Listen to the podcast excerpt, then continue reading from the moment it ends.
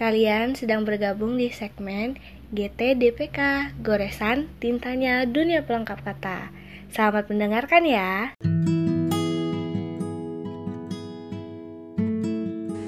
Hamparan ladang terlihat begitu cantik, di mana bunga dandelion sedang bermekaran. Bulu-bulu putih yang menempel di tangkai membuat siapa pun gemas untuk meniupkannya. Aku sendiri hanya bisa duduk terdiam menyaksikan Jivan dan anak-anak yang tampak berlari kecil, memetik beberapa tangkai dandelion dan menyimpannya. Suasana langit yang tampak cerah dan didukung dengan belayan lembut angin membuat situasi ladang menyenangkan karena tidak begitu panas. Mama, sini mah, bantu ayah petik bunga, ujar kedua putraku secara bersamaan.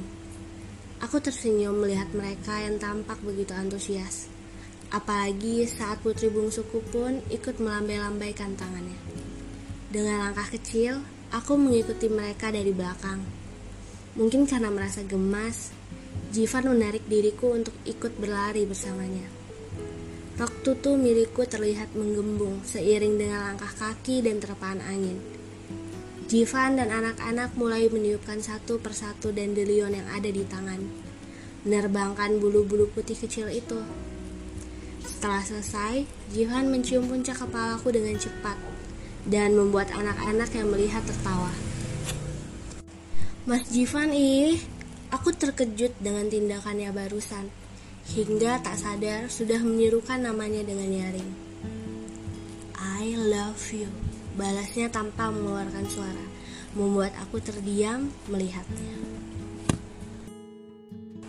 Kring, suara bel tanda istirahat sudah terdengar. Aku tanpa sadar langsung berteriak senang, hingga membuat banyak pasang mata menatapku, termasuk Bulita, yang sedang merapikan beberapa buku paket miliknya. Maaf, cicitku. Beruntung sekali Bulita adalah guru paling baik yang dimiliki sekolah ini. Jadi dengan mudah tindakan barusan masih bisa dia maklumi. Ilo, ayo kita ke kantin, ajak temanku yang bernama Sarah. Eh, lo duluan aja deh, gue mau ke perpus dulu nih mau balikin novel kemarin yang gue pinjam. Sarah mengiyakan dan mulai meninggalkanku di kelas. Sebenarnya aku baru saja berbohong pada Sarah.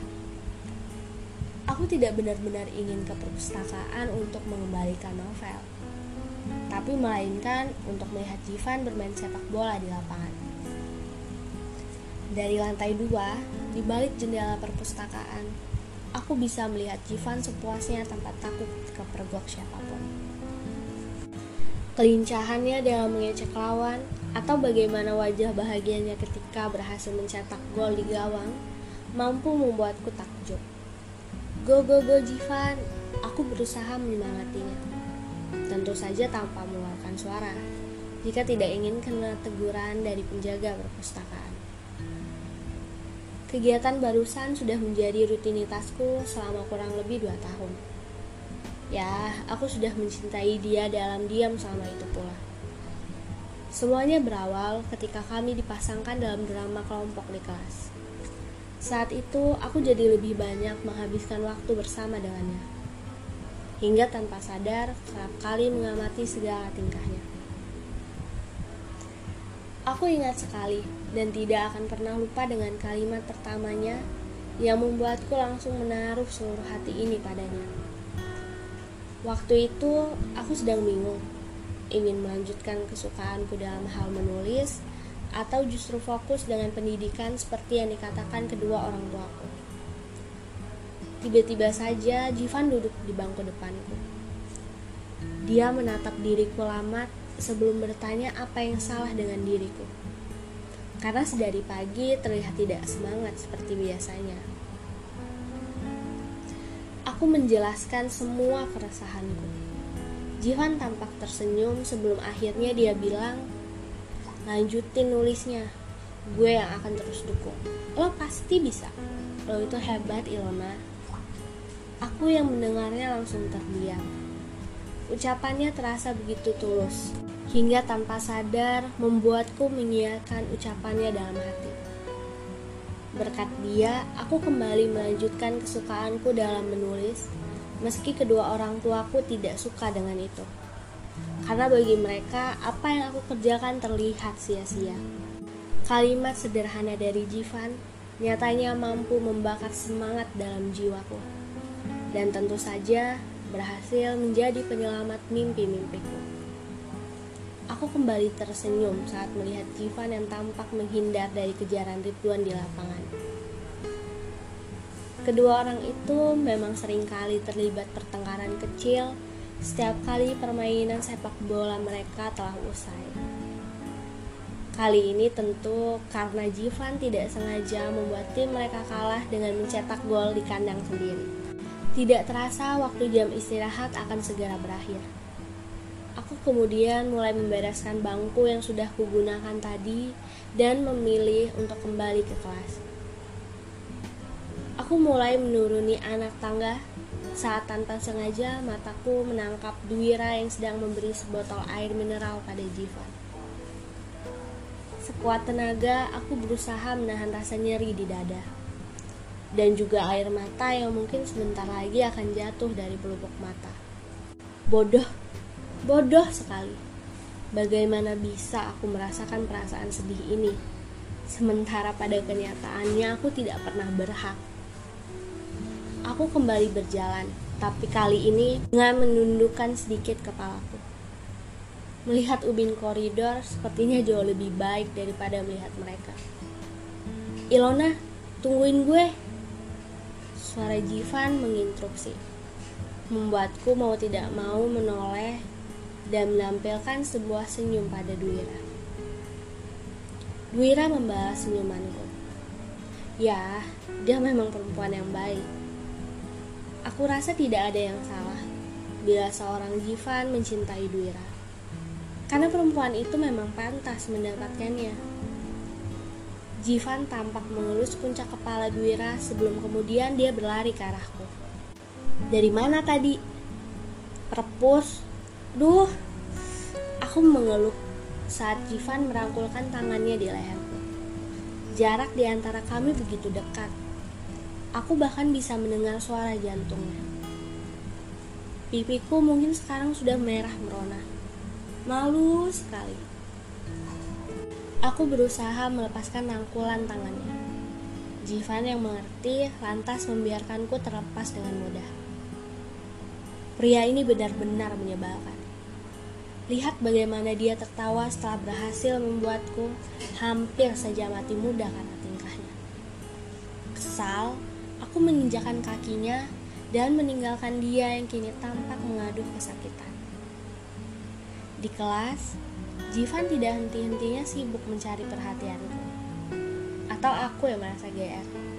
Entahlah, tapi yang jelas saat Bu Tria menjelaskan materi tentang logaritma, Jivan tiba-tiba saja melemparkan segumpalan kertas ke arah mejaku. Aku menatap Jivan, seolah bertanya, ini apaan? Dengan menggunakan isyaratnya, Jihan menyuruhku untuk membaca tulisan yang ada di kertas.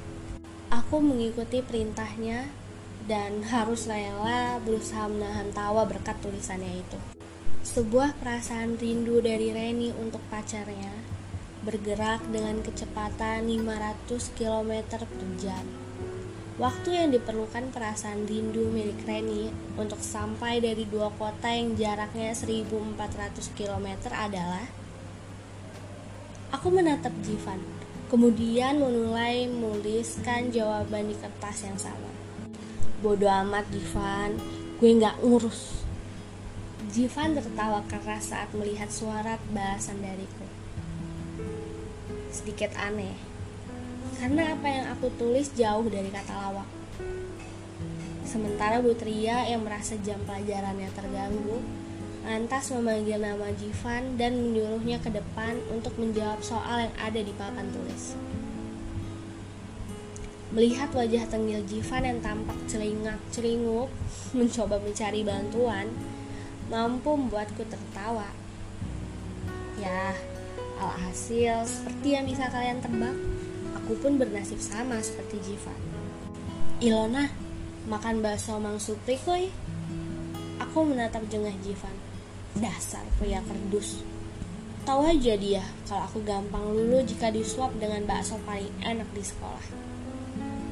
Baru saja aku akan mengiyakan ajakannya itu, terpaksa menolak ketika melihat kedatangan Duira di depan pintu kelas. Udah ditungguin tuh sama pacar.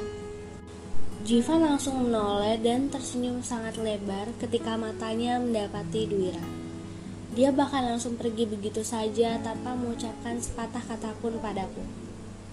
Suara obrolan dan tawa keduanya yang masih dapat ku dengar tanpa sadar membuatku tersenyum masam. Sudah seminggu berlalu sejak kejadian di kelas, aku masih saja rutin mengamati Jivan dari balik jendela perpustakaan.